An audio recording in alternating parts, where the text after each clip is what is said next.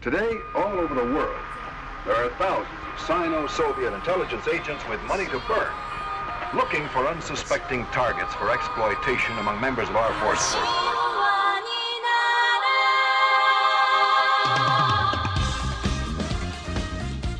The kid used to come up and reach in the pool and rub my leg down so it was straight and then watch the hair come back up again. They look at it. So I learned about roaches. I learned about kids jumping on my lap. And I love kids jumping on my lap.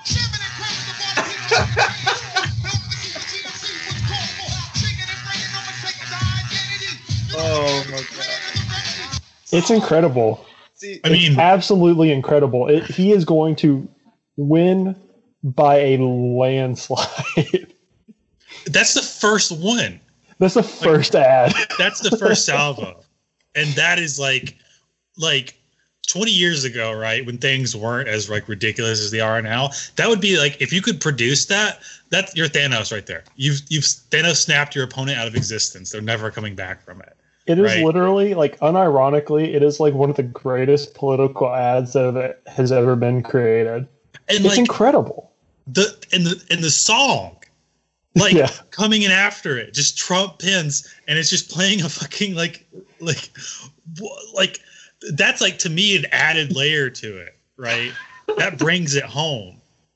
Because like who the fuck thought oh oh which will even make this like that's it's a brilliant choice to have that song play out right? It'd be one thing if it like like the the dumb way to do it would have been to have that and then at the end it says i'm donald trump and i endorse this you know what i'm saying? Like eh, how every political ad is. But that's nowhere to be seen.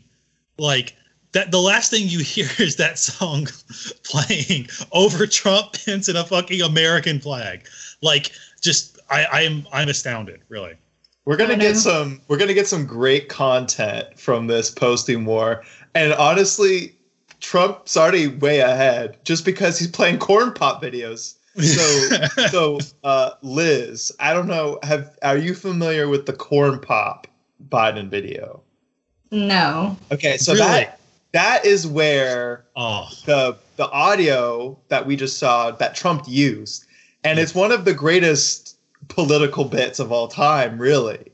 And the context is Biden is at this pool in South Carolina where he used to work, and he's just rambling about these crazy stories about people like getting chains and wrapping around people's necks. And uh, see, the thing is, Corn Pop, he was a bad, bad dude. And like like biden was trying to explain i love that we're coming back to this this is the most wholesome like if and I Trump's, would kill Trump's to us be back together. at this point in the political process. go It's been five seconds into the pod and we're already mansplaining. That's true. Like, how long was it going to take? And it's just the Yeah. intro. Yeah, exactly. okay, so get this. Politics are yeah. so Yeah, I don't know Twitter, if you thought about it this way, but see, polit- politics. Mhm. the video camera was invented. To really explain corn pop, we got to go back, all right, to the invention of the telephone. Alexander Graham Bell.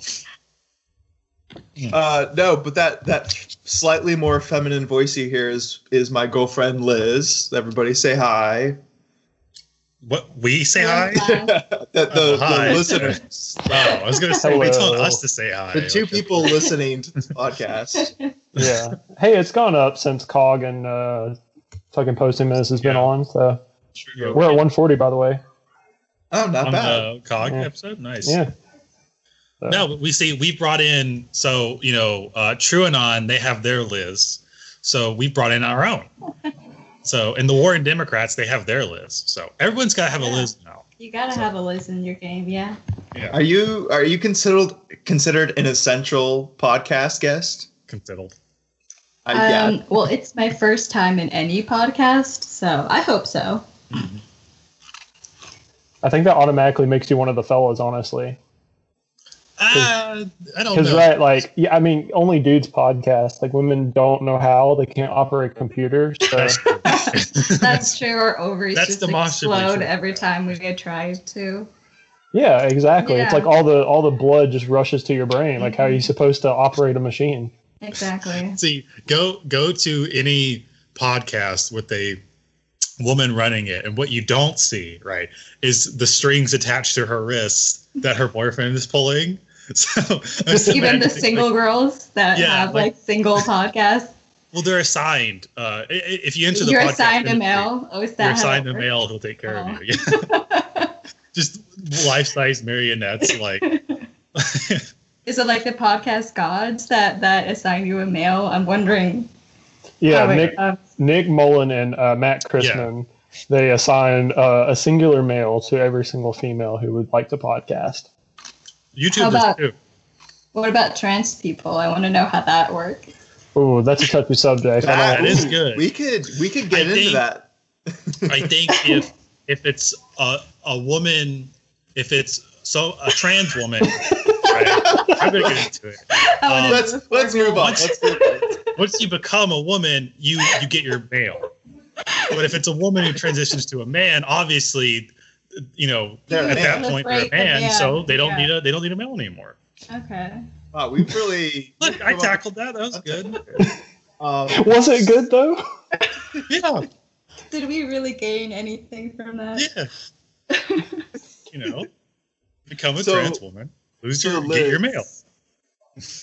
as as someone who's not you're you're politically savvy but you're not on twitter and you're not inundating yourself with all these terrible terrible takes all the time uh, i think that cole matt and i have a very similar view of biden right now as someone who's more maybe outside the twitter sphere what do you think about the biden versus trump situation and how does that make you feel Well, not happy. Um, I guess would be a simple way of putting it. Um, I'm not really on Twitter because um, I value my happiness, but Biden still was like at the bottom of the list of who we were hoping would be, you know, the other option. Um, I don't. Hmm. Obviously, I was supporting Bernie, um, and almost anyone my us anyone my age is and or Latinos. Um, but I think it's interesting to talk to my parents about it because they don't really know much about politics at all. So um, to kind of educate them about why Biden isn't the best choice or why um, it's not the greatest that we're at this point, since to them they kind of also just see him as Obama's VP. Like, Right.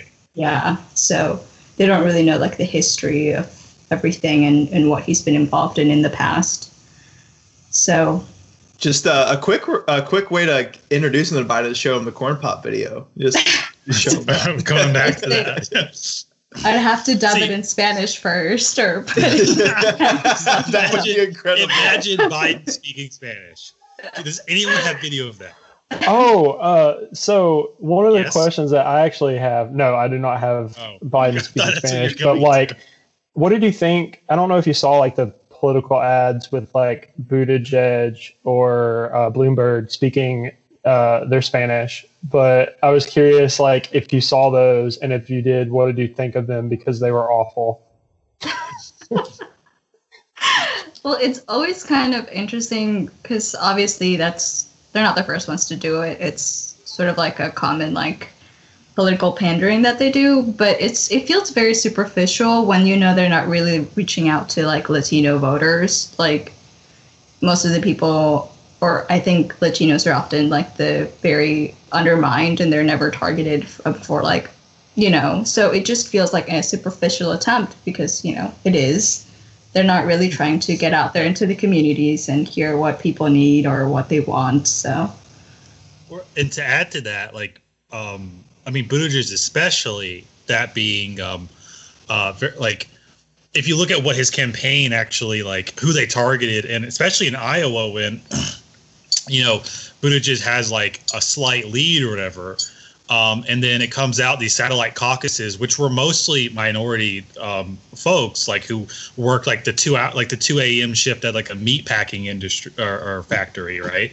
Like those caucuses overwhelmingly, you know, were minority voters and who all went for Bernie. And once that those started coming in, Buttigieg was like, his campaign is calling them up to be like, hey, like take away their their delegates. Like this isn't fair. We were supposed to win. It's like literally silencing like these people and their voices, right? Because it might not have let him win. Right. So I know going on in this election, something that maybe um, a lot of people aren't thinking about, but I know is close to to your heart, Liz, is DACA. And so I was wondering if we could get into that. If you could quickly explain for people what DACA is, where and what's going on with it, and why it's important in this election. Okay, now it's my turn to female splain DACA Yes. to my fellow um, white men. Yeah. Guys, are we- is this how we want the pod to go? I don't know, man. Uh, we, we sold out, I think. So um, DACA is, I, I think it stands for Deferred Action for Childhood Arrivals, which is um, children who were brought into the country without proper documentation um, and have been basically living under the shadows this whole time, which um, applies to me because I entered this country when I was six years old. Um, I came in with papers, but they just weren't mine. I didn't know that. Um, but uh, DACA came into place, I believe, in 2012. It was um, the Obama's administration like attempt to, you know, put a band-aid on a broken arm, which is the immigration system.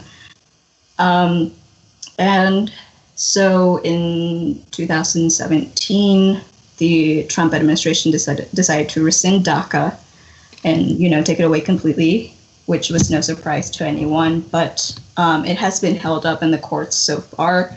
Um, all the courts have basically back and forth with it, and it's finally re- reached the Supreme Court. And the hearings were last year, and we're expecting to hear some decision anytime now.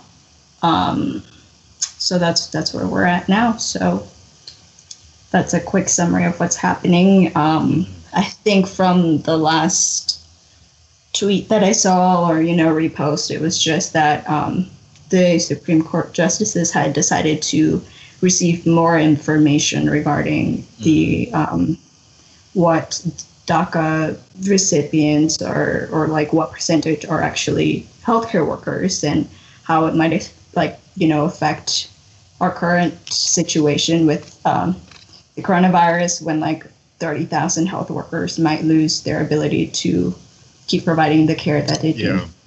Yeah, I have the I have the tweet you sent me, Liz, pulled up. Uh, Zoe Tillman tweeted this out. In today's SCOTUS orders, the justices granted a motion for a supplemental brief filed post arguments in the DACA case about how the coronavirus pandemic underscores the contributions of DACA recipients to the healthcare workforce. And so there are many, you know, DACA recipients. Uh, you said this started in 2012, and so um, who does it cover exactly?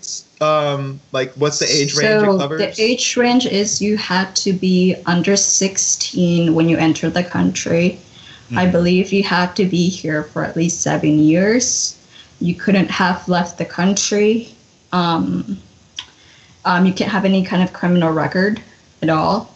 Uh, no misdemeanors or anything of that kind. And I believe they've gotten a little bit more stricter um, after Right. the, the Trump administration came in. Um, the the application is actually longer.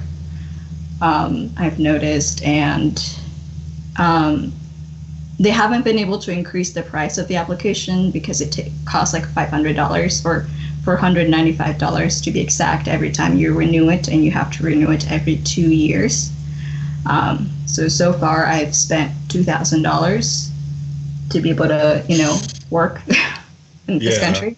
So, um, but yeah, I think that those are the requirements. You have to be under 16. Um, you couldn't have left the country.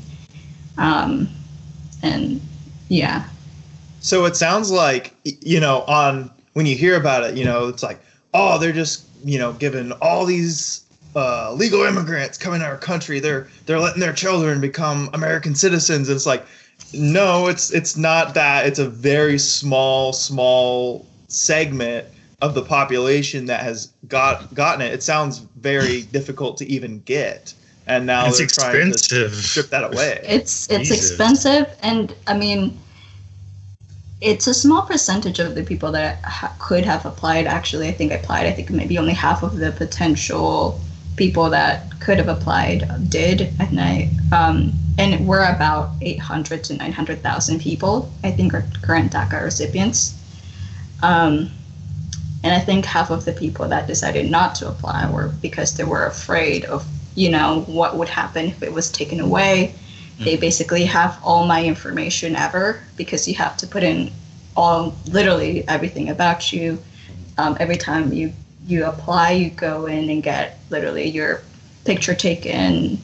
You know, there's a biometrics appointment you have to go every single time, um, not just the first time you you get it done. Um, and they they literally ask for every single address you've ever had. So You said there's like biometrics. yeah, yeah. Jesus, like what? Like what exactly? that's like a ID scanner. They're like analyzing facial structure. Sorry. yeah, so you you basically when you get your work permit because it's it it's multifaceted. So um, there's a work permit aspect, which is I think what we all apply for. Um, and for the work permit, there has to be a picture on your ID. Um, and so every single every two years when you get it done, you have to go in and get your picture taken, and you know, get all your fingers scanned, and you know, put in your height to see if you've grown or, changed your hair color, or if you've gained weight. Um, because that's all on the card that the the work permit card they give you. Um, They like actually give you a card, like a little. yeah. So what? So the first time I got it, I got like a social security card. Um, so I have that now. But on the social security card on itself, there's like on a huge print at the top that says this is only um, is you know no reentry allowed. Um, Yeah. um, th- this needs to be presented with a valid work permit, and then the work permit itself kind of just has the dates of when it's um, allowed, like when it was issued and when it expires. Um, and then you obviously have to get a license as well, because with those things, you can get a driver's license. In states like Georgia, you need to have a valid work permit and social security number to be able to drive. That is that's insane. Like the Yeah. next step is them just being like, "Hey, can you wear this armband that has a fucking uh, little star on it, just so we can identify you in the streets?" You know? Yeah. I mean, they're mm-hmm. already they're already doing one part of it. You know what I'm saying? So like, that doesn't seem far off. That sounds like a fucking. It sounds like a sci-fi movie, like Minority Report or some shit. Well, my d- my driver's license does have a little sticker on it that says limited term, so you know that. Well, just like every possible way What the fuck? to. It's got like to, a like. I just feel like the U.S. government's like next step. Like they go, okay, we've already done all this. Like, what do we need to do next? And they're like, all right, you have to issue them cards, and they have to hold this on them twenty four seven. And it's got a little tiny sombrero on it. And that when you cross out the sombrero, that means they have to go. It's that's insane. That is literally fucking insane. well it's like every possible way every method they could use to like basically tell you liz and other people like you that your status here is precarious you're here if by the grace of god if we decide to just whatever rescind this at any point we can if you can't pay the the head tax like like you said like like it's $500 it's like the fucking muslim caliphates used to make jews and christians pay special taxes to exist. They'd be like you could stay here. Just give us money. That's literally what we're doing right now like Matt, it reminds you of the future or like sci-fi dystopia. It reminds me of like that. It's like literally living under the fucking Umayyads, you know, like just every possible way they can tell you that yeah, this is this, your status here is temporary, and if we decide, you know, it, like you know whatever tomorrow we could be like yeah, your entire world is upended, like you have to, you know, get out of here, like yeah. It's almost like America's racist. it might be onto something, Matt. It's Yeah. almost like the whole immigration system was to keep people that weren't white out. Yeah. Almost. Liz, you said um, like band aid on a broken arm. I would say, like, I would go further and say band aid on a massive gaping head wound. That is Right. is the A bullet, a, the 32 bullet holes that Hillary Clinton provided to the back of the head. of Jeffrey. One single, like, little My Little Pony band aid on it. and the Supreme Court thing is scary too because it's um, it's a. I mean, right now majority like conservative. Um, it's a five four split that way, and Yeah. even considering, and like just today, like there was a, I think it was today. Uh, well, like the liberal judges, like like if you looked at like how the Supreme Court operates, like it's really kind of like one or two cases they'll split, but the vast majority of them are, are like unanimous or one dissenter. So like it's really the difference between like liberal and conservative judges are like it's a sliver on one like a couple issues. And I feel like like DACA and immigration may not may not be maybe one of them where they'll like concur with each other. Right. Except like Sotomayor, right? But I don't know.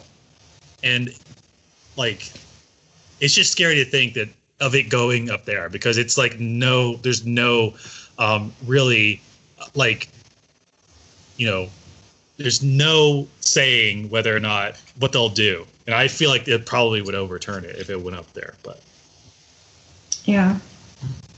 I mean, we knew it was going to come to this just right Yeah. after the 2016 election. You know, like I knew immediately, like, oh, this is going to go away, and they're going to try to make it go away as quickly as possible. But at least the courts have held it up this far.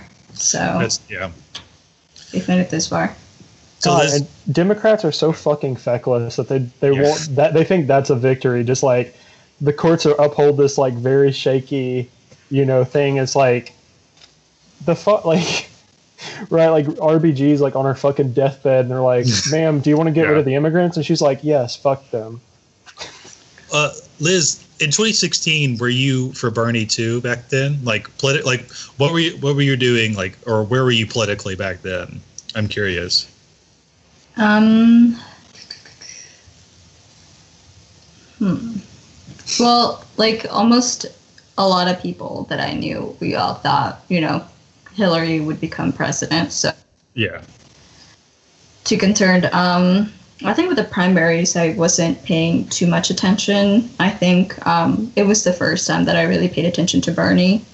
yeah Um, and I really liked him, you know, from from the beginning. He seemed to, you know, he's shown that he's he's always supported the same causes. He hasn't really, you know, wavered from what things he's he's supported. So I always liked that. But I I mean I didn't think he stood a chance against Hillary since that seemed that that's that was the person that was receiving the most support from the DNC. So yeah I mean, I was rooting for him, but realistically, I know it wasn't likely going to happen.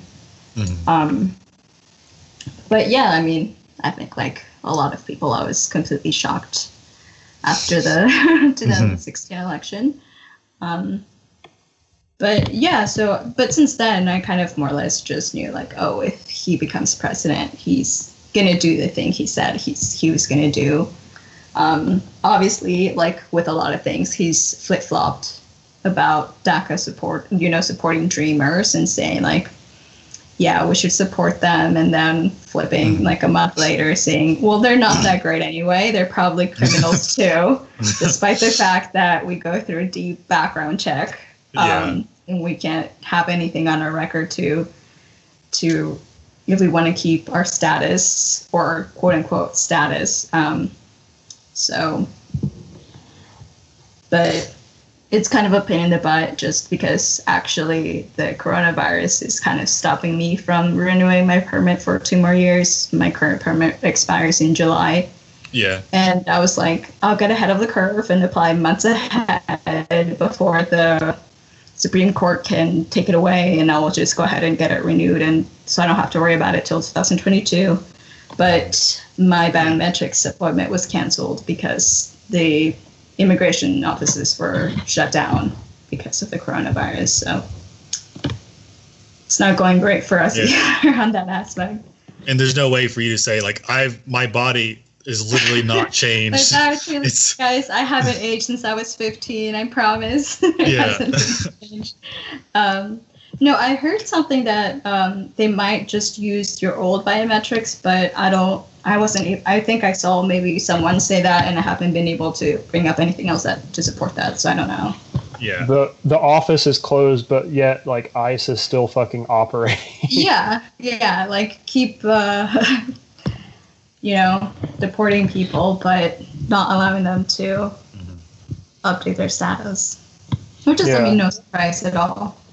Well, I mean, I think that's the biggest difference. Like we we always talk about, like the biggest difference between like aesthetics and you know, um, like actual politics is like like actual politics affect people in like this way, you know. Whereas like most people are like, well, I, vote for Biden because he's going to choose a woman VP, and it's like, well, that doesn't fucking matter to, you know, people like in your situation, Liz, who it's like, you know, Mhm. they're holding, they're dangling this like over your head essentially, and it's like you know, it's a very big deal.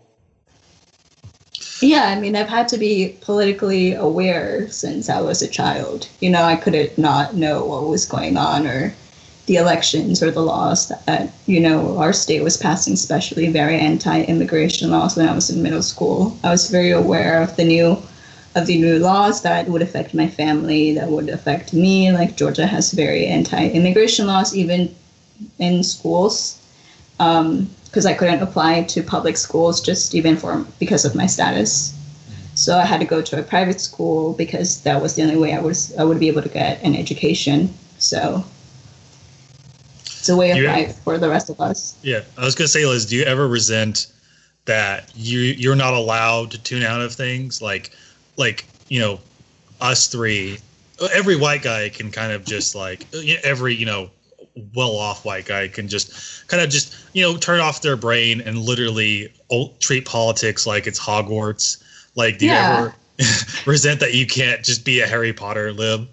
You know, yeah, like I wish I could just, you know, just kind of see what's happening on the sidelines and not worry like, oh, am I going to be able to keep working in a few months? yeah. or like, you know like should my parents be more worried about their driving or should you know like oh Mm. just little things that affect us on the day to day you know like i had to learn to drive because i'm the one driving now when i drive my parents in case we get stopped in any kind of way so yeah. yeah i wish i could take a break sometimes so if Like, you guys want to switch for a day i wouldn't mind Yeah, just like there should be a sweepstakes to where we take like and just for a month, like all you do, all you have to do is every couple of days tweet out something like Trump is like Voldemort and Biden is Biden is is whoever Cornelius Fudge, right? And then you you could just get live off that. Yeah.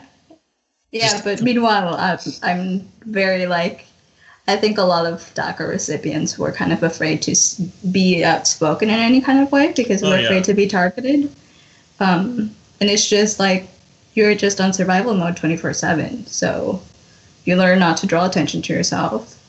Um, and, you know, just keep going along. So, and I think that's one of the ways that they keep us from, you know, being active or, you know, coming together. It's just because we're afraid of standing out too much and then being targeted or harassed in any kind of way. And then we know we're putting our families in danger, who, like, my parents have nothing at all because I have at least something.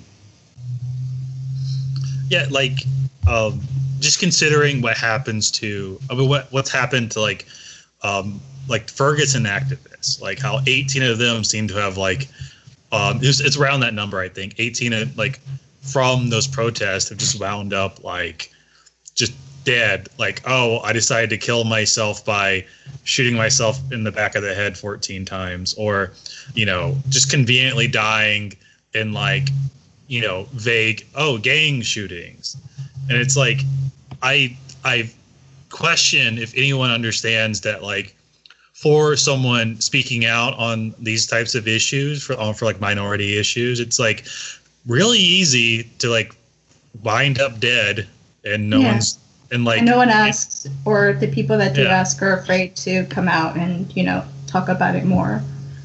And I mean, I think I've I even heard about like one actual immigration activist who's you know DACA recipient herself, and she actually got her renewal denied the first time she tried to apply again.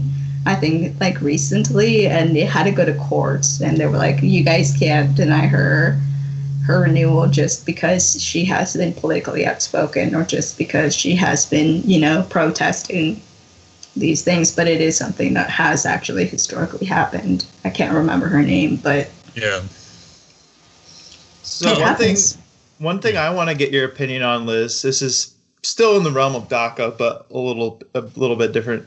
Um, so this this rhetoric we hear, especially from conservatives a lot of time, but just you know normal liberals too, is like, oh, you know these immigrants, they're they're coming here just because they, you know, they want to like like the, the idea that um, as an American we're entitled to certain things that other people aren't, and these immigrants are trying to take that away from us.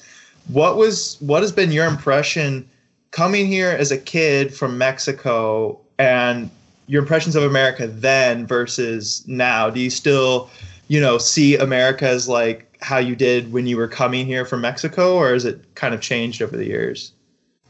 Well, coming here from Mexico was like a huge, huge difference for me because I come from a very small town in like central Mexico and um, fairly poor, I should say. Like, um, poor enough that like my dad's house didn't have like electricity or running water till the 90s.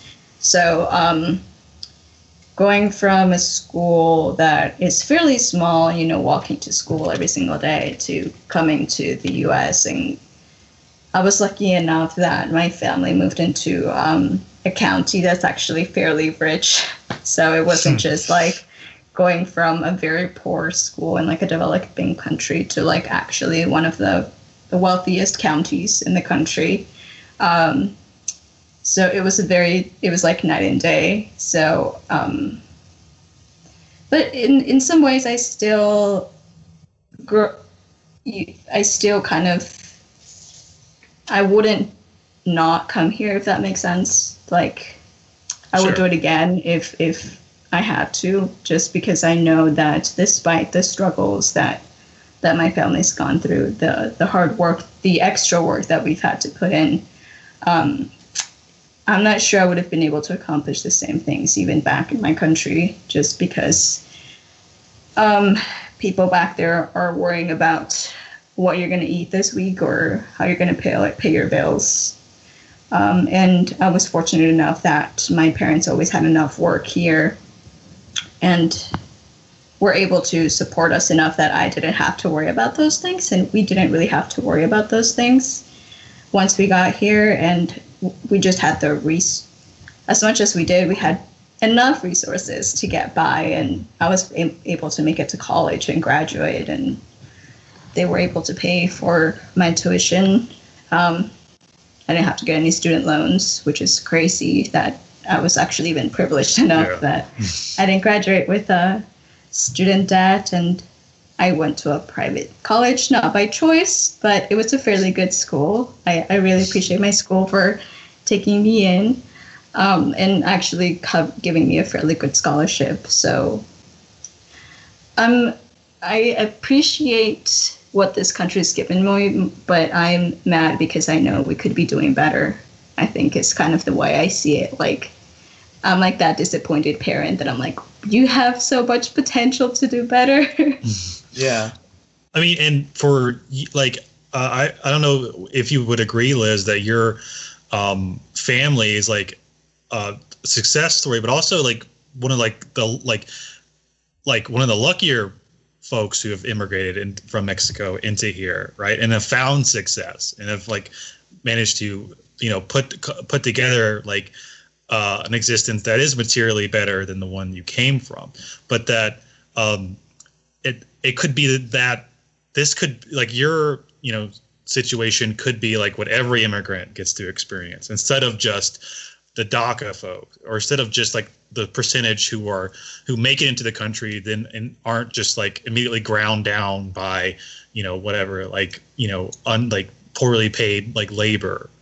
Right. No, I definitely feel like we like the fact that we are where we are right now, which is like with me having been able to graduate from college and my sister going to college herself now and you know um, is have like luck and have our family's hard work like have Yeah. luck that my dad didn't get deported i know plenty of families who went through that Mhm. and you know um, people like my parents didn't get sick which you know you can't really afford to do that in this country Yeah. um, and the fact that they've found i mean to say that my parents have been exploit haven't been exploited would be lying because they're currently being exploited right now. And that's just Yeah. something that you know is going to happen. You can't you know you would be dreaming to say they weren't. They, they make a fairly decent living but we know they would be making a lot more if they if their status wasn't the same despite the fact they might have some you know kind bosses who might be looking the other way Mhm. you know because and they know their situation or they know our situation so but yeah it's kind of crazy to say like oh i i i've been very lucky but also like the amount of hard work that it went from literally every single family member like it took everything we had to accomplish what we did and i mean it's not really over because my sister is still in college but it looks like she's doing well but yeah it's crazy to be to feel like i have like survivor's guilt because knowing like what kids are going through these days and i'm like damn like they should have had what i had but like better because That's a, that's a very interesting way to put it. I think survivor's guilt. Like Yeah. the no, I think that's insightful. Yeah. Mhm. Um, I I had a uh, a teacher in college, a professor, um, and she was great. Uh, she was for my um, Chicano lit class, and she used to say um, that like people don't move across borders; borders move across people. And the way that she like explained it was that we have like a history of people, not like America, but like this whole continent, America, Central America, South America, has a history of people moving up and down the, the continents to to farm and to work. Um, like you know, way back in the day before there even was America, it's just you know, there's been a history of people migrating. Um, and she said, so like when America came and came along, and we're like, all right, well, we're gonna, you know, we're gonna set the border at where it is, like eventually, right? Yeah. When, when America became the America we know today, um, you know, it's pretty crazy to say like, okay, well, we have everything, you have nothing, like. We're gonna actively try and make these people's lives like absolute shit, you know. And it's like we're gonna keep them, keep people out, which is insane because like it's th- th- that that's been happening before America was a thing. Like e- even when America first was settled, it was still kind of like people migrating up and down. It's just like you know more a more recent historical development where Yeah. you know the the the border you know like Texas we're like all right there you go. That's that's the that's the border. You're not allowed to cross it because it's our it's our candy. You're not allowed to have any. It's insane. well, yeah. I was gonna say, Matt, they acquired um, the borders set through the, you know, basically the unjustified imperialist war, right? Like the Mexican American War, um, where basically we um, uh, just intervened in order to steal Texas away and then, uh, you know, egged Mexico on into a conflict and then, you know, took way more land than was basically just, you know, through blood, I guess. so you're saying like yeah. America was America America Oh yeah, yeah, and I don't think people, I don't think people realize that you know the American like imperial project has been this long in the making. That you know it's like okay, how do did we expand across the entire continent? Right? It's like well, you know, part of that was you know imperialist war and I don't think I don't think enough people realize that that's what occurred against like Mexico, right? Like like I don't think people realize that the Mexican American War wasn't like a oh well you know just two dudes duking it out. It's like no, we saw an avenue and opportunity to basically just take like an, like half a continent away from Mexico. So like and Well, and remember. it's uh, oh, oh, go ahead, Josh. Yeah, uh, just really quickly to your point, Cole. It, it you know you can go back to the very beginning, and, and I think people for some reason are very comfortable with accepting the fact that we you know took over this land from the Native Americans. They're like, oh well, they weren't really you know a sovereign nation. We could do what we wanted or whatever. But when it comes to like Mexico, like you're talking about, they were a, sovereign nation that we were just taking land from, and it's it's like Yeah. if that happened today, you know, you would see the United Nations condemning it, hopefully, um, and all the all this conflict going on. But because it happened back then, you know, it's it was fine. also like the um just if we're gonna make this about the Mer- uh, the Mexican American War podcast, um like the lead up to it was like Texas was a you know Cole, I'm gonna need you to stop real quick. I'm gonna need you to do your um, Ken Burns documentary voice. So you Oh. do Ken Burns, you do Ken Burns. I'll do David Attenborough, and I don't know, Josh, Liz. You you can choose whomever. You could do Tiger King. You could you could be people from Tiger Joe King. Exotic. Yeah, I watched the I watched the great video actually that um talked about like documentaries and how like more often than not they're just reality TV and Joe Exotic the the Tiger King one being like like a great example of that. Like the shit they didn't they left out or just kind of um not lied about but basically presented as fact when it's really just Joe Exotic saying it. You're telling me Um, that a series that in yeah. the credits has concept slash story artist is fake. I, what?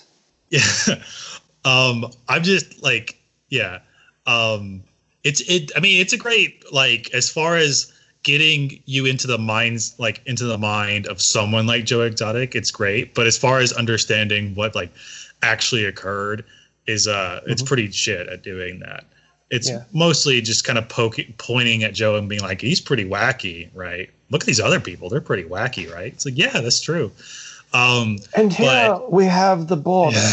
that's always been there. You see, the Mexicans are immigrating over here, taking our land. We didn't do it to them. Don't look too far in. yes. what are you doing? Don't open that book. Stop it. um, but what the lead up to the war was uh, Mexico had Texas, and then there were a lot of Americans settling in Texas. And Mexico was actually encouraging it because they wanted people to come uh, and settle the area. And then obviously, you know, there'd be a bigger tax base, all that stuff, right? And what we, what the, um, like the U.S. did was basically um, encourage Texas to break away. Cole, Right, I was so- gonna say, don't don't say we. Don't put that on the Irish. Okay, the Irish had nothing to do with it. We were Oh, chilling okay. at our potato farms while The Great Britain was fucking us. did. The Anglo Saxons, thank Yeah. you. Please, filthy. Anglo Americans the Britons. were were basically like, okay, you know, um, basically encouraging like these newly these settlers in Texas to to break away, and then Yeah. once that occurred, we intervened to help them, right? So basically engineered that that situation so we can come in and take Texas and then a bunch more land um, later.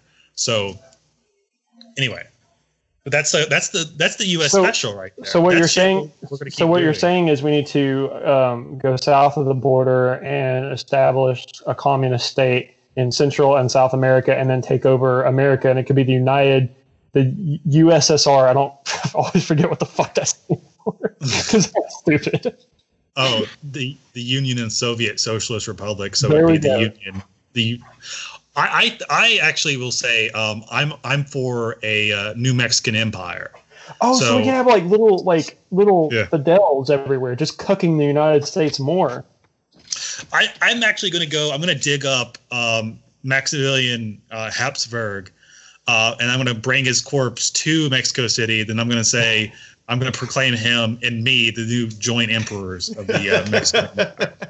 I actually think that what Napoleon uh, the third was it Napoleon the third was doing in Mexico Yeah. was right. That we should have a hat. Thank you, Liz. We should have, we should have a hat. See, that's- turn that's- the. That's why we decided to bring a woman on the podcast to agree with the men.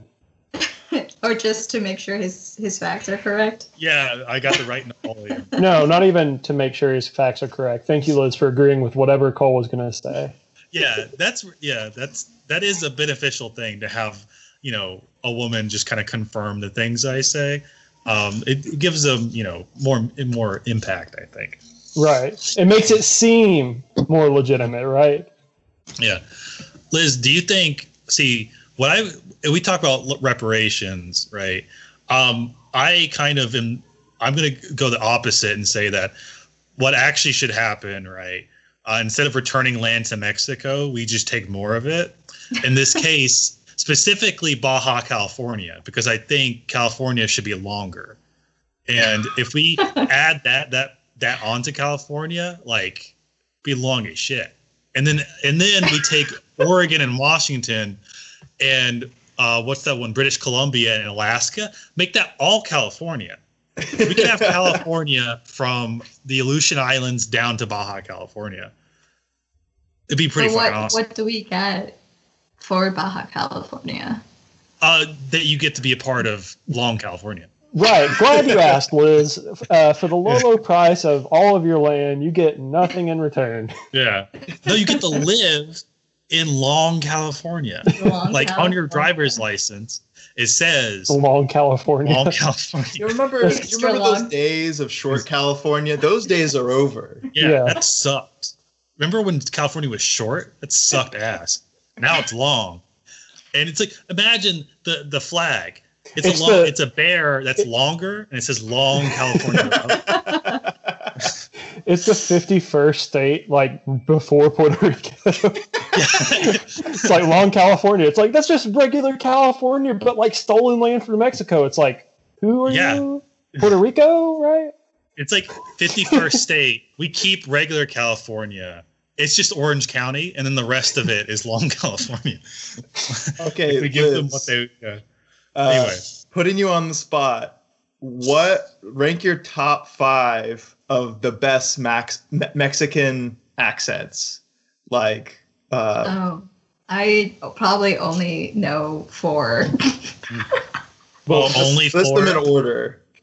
I, jeez, and I, guys, I've been on this country since 2001. Um, Do some Wait, playful wait. colorism. Were you 2001? Were you in New York around Oh, September? oh shit. Ooh, No. wow. I did enter the country before then, so So you knew pre 9/11 America. It used to be so. I guess yeah, I was pissed, and I was like, "You guys, we got to do it before September. We're getting run running out of time. The war is gonna get harder. They're gonna make uh, you know, ice. You know, because that didn't exist before. So That's true.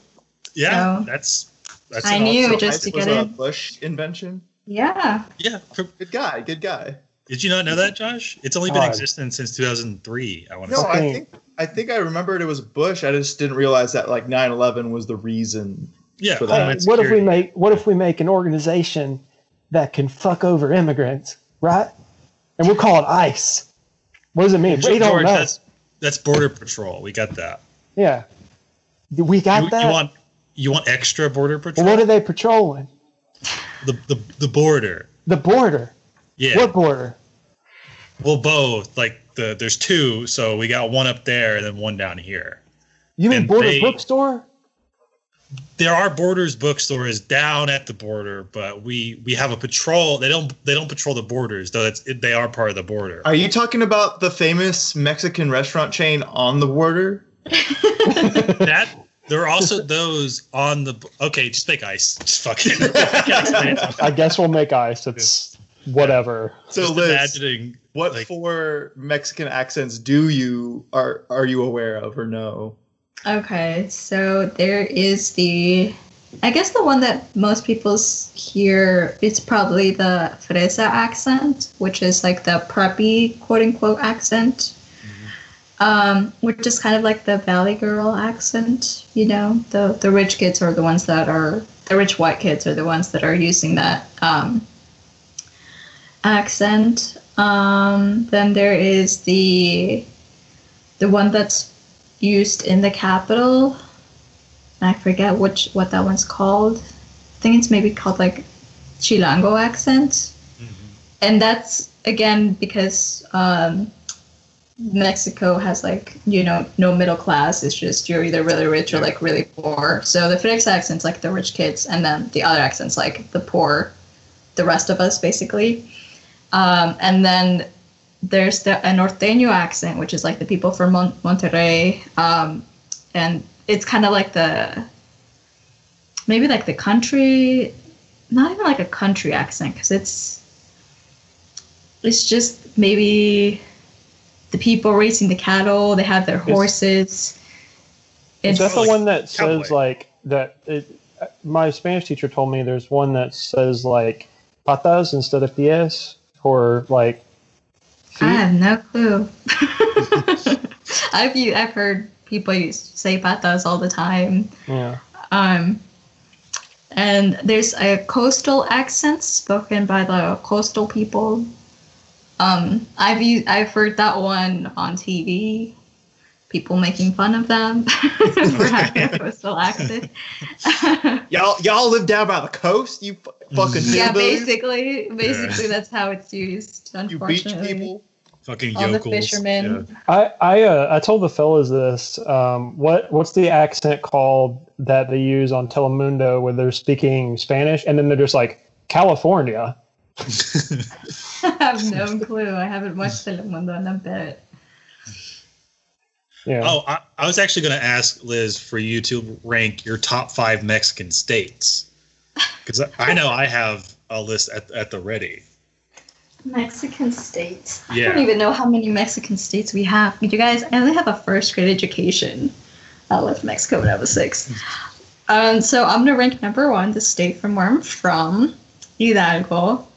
Um, most people don't hear about it because no one goes there. but we we originated barbacoa, which if you've ever had it, it's great.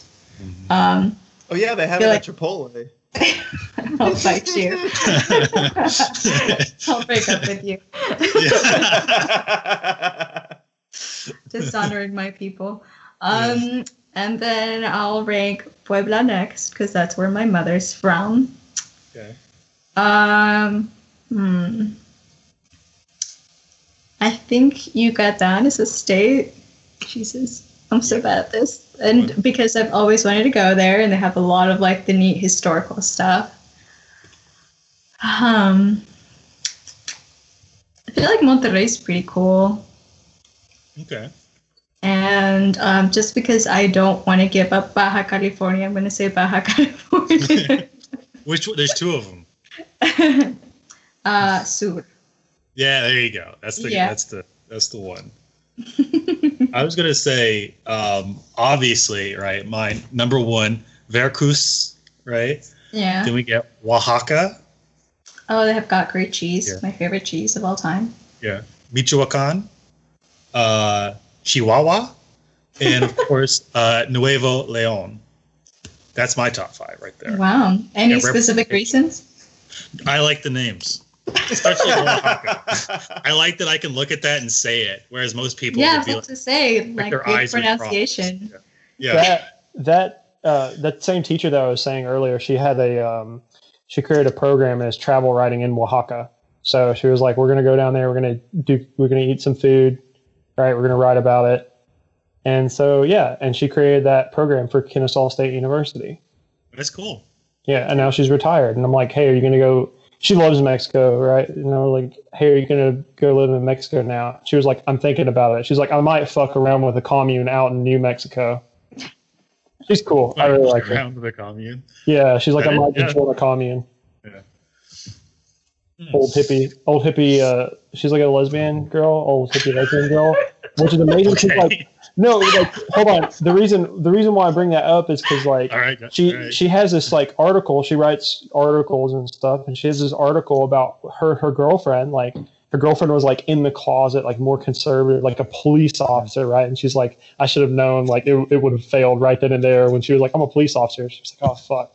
So she went, um, she went to Mexico for vacation with her, and the police officer girl was like, oh, I should have brought my gun. Look at all these fucking criminals and shit. And she was like, what, the, what, what the fuck are you talking about?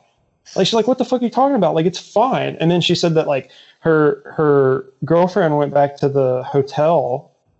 It's a great article that she wrote. Her girlfriend went back to the hotel and then she stayed and she was walking around and she had no fucking clue. This is before you you know phone. She didn't speak any Spanish. She was like, I have no fucking clue where I am. And so uh, she like met up with these chicks and they were like talking to her and she was like, I could tell they were friendly. They were being extremely fucking nice. So like when she got back to the States, she made it her goal. She was working on the railroad at the time. Um, and she's like, okay, I'm fuck this. I'm not going to do this anymore. She went back to school, got her doctorate, and she's like, I'm going to fucking learn Spanish and I'm going to go to Mexico every single fucking. and so like that's her Yeah. That's her journey. And, that, and then she taught Chicano lit for fucking years and years and years before it was cool. Yeah. Yeah, That's really that's awesome. we do have that effect on people. Um, Matt, that reminds me of.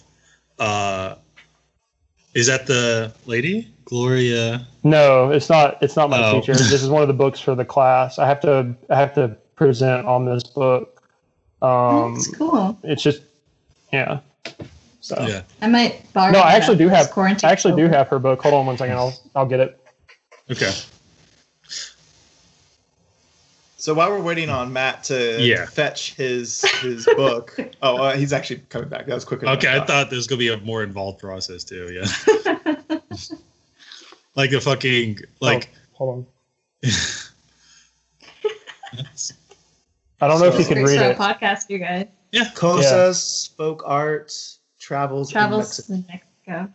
Yeah, and there's some titties on the, that cover. there, there are there are indeed uh, titties, mermaid. Mer- mermaid. mermaid Yeah. titties. mermaid titties. Yes. Matt, your your story reminded me of. Uh, you remember the the Ray Bradbury book, uh, October Country? Yes, that I recommended recommended? it to you. Yes. So one of the stories in there, I don't know if you remember, is about basically it's like a, a couple who are like in Mexico and then the like their car breaks down and Mhm. it's a married couple. So like and the wife just like her being in Mexico breaks her brain. Yes, It's like- I do remember this. you remember story, yeah. that? It's like the the man is like She keeps like seeing deaths, right? what's that? She keeps seeing like deaths, right? Like she keeps like dreaming about deaths or something. Yeah. So like I think her husband's there for some like think I think researching or something like that. Uh huh. Um and or they're on vacation. No, they're on vacation. And they go it's like a local attraction in the town where they keep like mummies, I think, Yeah. because it's like you have to pay to um like keep a cemetery plot and if you if you don't pay then they basically dig up the body and keep it they store it there until you can pay or forever right and so she goes there with him and immediately wigs out. And then basically the story is her just like i said it's a dude's rock story. So it's the guy like just i'm gonna have a cerveza and and chill and have some arroz right? Like i'm gonna eat the the the the the food and have beer and all that. And her just being like i'm gonna fucking die unless we leave tomorrow. Oh yeah, I, I do remember her bitching like the entire story. Ray I was like- Bradbury's writing it. He's like sitting at his typewriter, right? Because he's from the '60s or whatever. yeah he's sitting there writing it. He's like, "Wow, look at this dumb bitch. She just wants to leave. Oh my god, uh, nag, nag, nag." Right? I was like, did Ray Bradbury go to? Did he have a like an awful vacation in Mexico? yeah, And this stupid bitch, Karen. I mean, not my wife. Uh, right. This other guy's wife. Uh, just wanted to read a magazine. Well, wh- what the fuck happened with like his experience with a baby? exactly. Yeah. There's Why was he like the too, baby's actually a killer? ab- about a, a baby assassin? Yeah. Yeah, I I I gotta say, Matt, that was a great. I don't know if I told you that was a great book. Um, Highly most of the recommend. stories were just like um i mean they're whimsical in the sense that this is what was scary in 1960 right? you know but some of them were like legit good. Like the guy who's like obsessed with the idea of his skeleton trying to kill him. Yes. So he like pays to have his skeleton removed from his body. The the first the first story though, I always tell people I said you have to get past the first short story in the book because it's like he was a midget. Ooh. yeah, like the first story is Ray Bradbury. What's the scary? What's what's the, what, what does every dwarf want to be? Tall. What would happen if you took away? Like it's like a, a little person who has a mirror and they stand in it and it makes them tall and like it makes them happy. So the the protagonist of the story is like, I'm gonna fuck with this with this guy. I'm gonna steal his mirror. He's never gonna be happy again. See this, you stupid bitch. You can't be tall. You're short. And then the, and then Ray Bradbury's like, oh, what would happen if that if that dwarf had his thing stolen? He'd just kill himself. like, what the fuck is his problem? Like, oh. trying to imagine that every dwarf is one stolen mirror away from killing themselves. yeah. Like, no, man, they like some of them have like fulfilling, like live fulfilling full lives and are fine with their condition. What the fuck? It's a short person. We are okay. Yeah. Oh, yeah. It's hilarious though. As Liz angles her camera away so he can't see the funhouse mirror every night. My giant stilts, like I hide. Yeah. Um, so I guess like the last thing we need to talk about just really quick because we've done an hour and ten minutes, so maybe like a little short chat is um Brian Kemp just like being the the country the just proving Cole right time and time again, just being like I don't know about politics. I'm a simple countryman who just bombs and hates other races. um, I um I did want to. I think the last time we talked about that, and I described Kemp as like you know a, a guy in, a, in overalls and a straw hat and like with a spittoon and like he has a big jug that just has two X's on it that he swigs out of every now and then.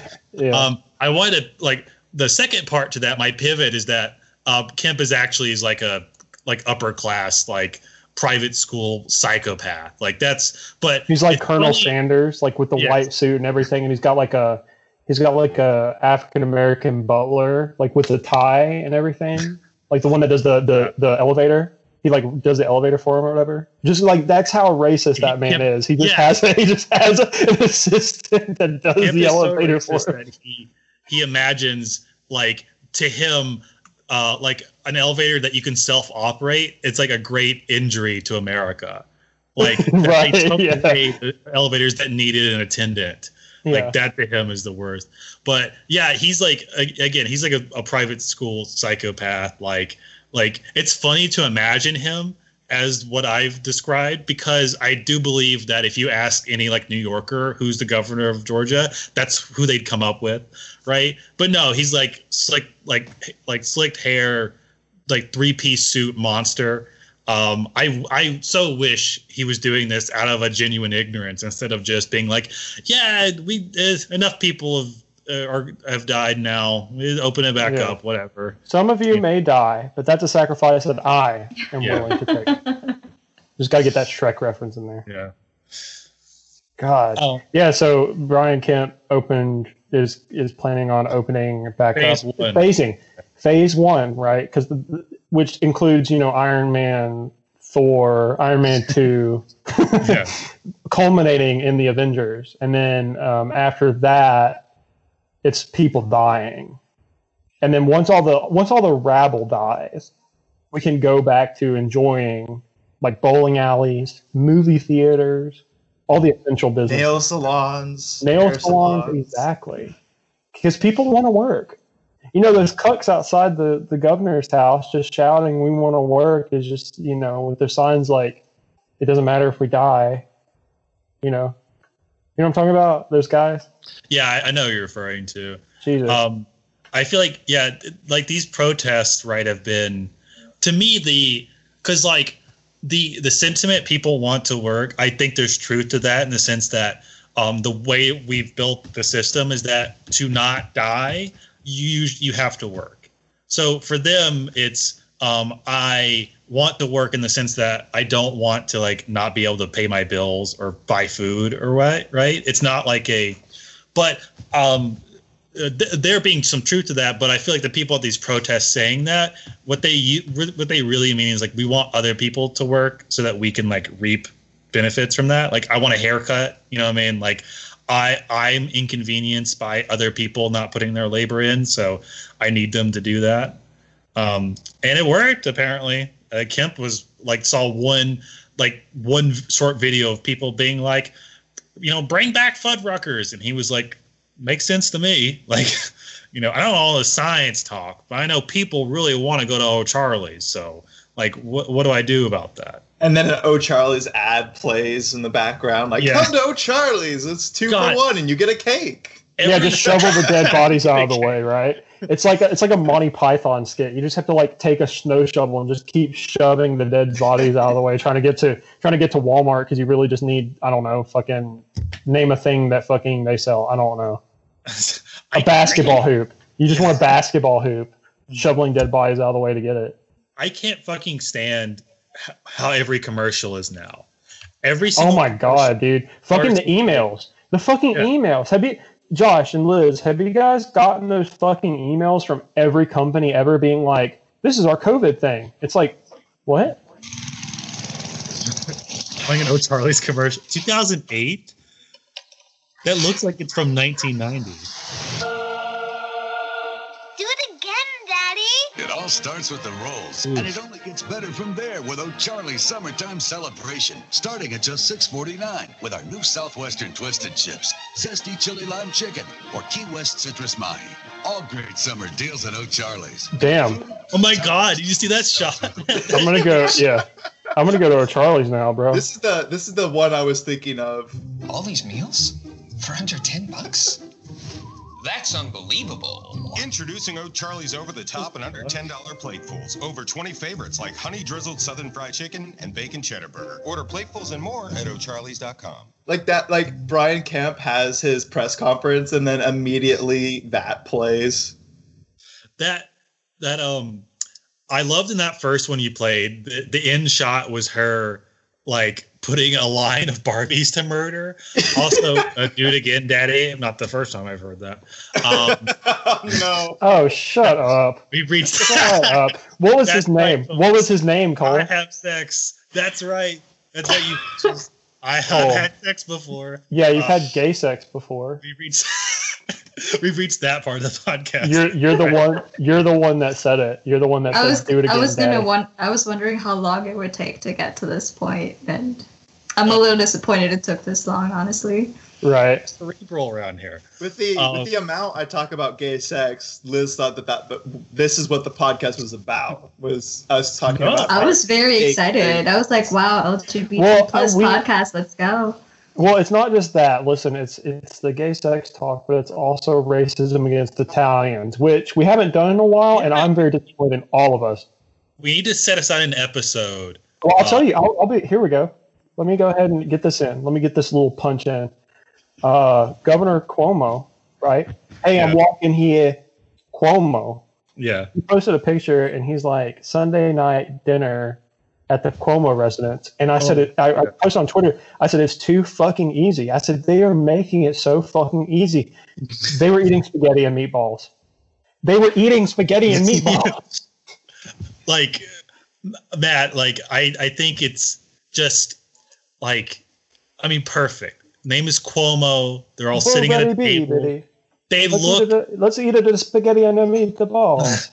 the the picture is like disturbing and it's hard to see what like put it like put a like a reason why to it but it just oozes just evil right which Yes. makes sense they're italian and right. um and spaghetti and meatballs like like i just imagining the fucking cuomo household like cuomo being like see what you do you take the macaroni all right you put the you put the put gravy the in first You put the get a little gravy. hot, Yeah. right then you drop it i'm imagining the like richie from the sopranos just Right. like you put the macaroni in it don't let it sit just let The- it like get introduced to the gravy The only- it- yeah the only thing that could have been more Italian than that picture in that moment was like if there was like a mafia guy standing behind him and he just had like he just had like on a tattoo that said W O P.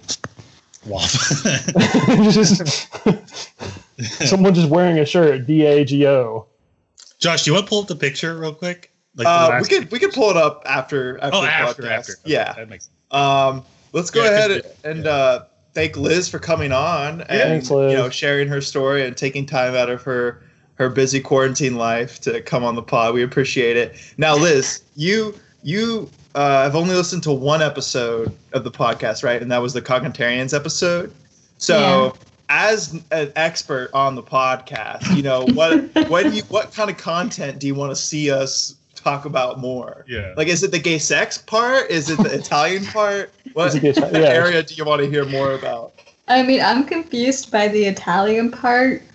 Uh, What what's confusing? Yeah. what? I mean, I, I don't know. I'm afraid to say anything.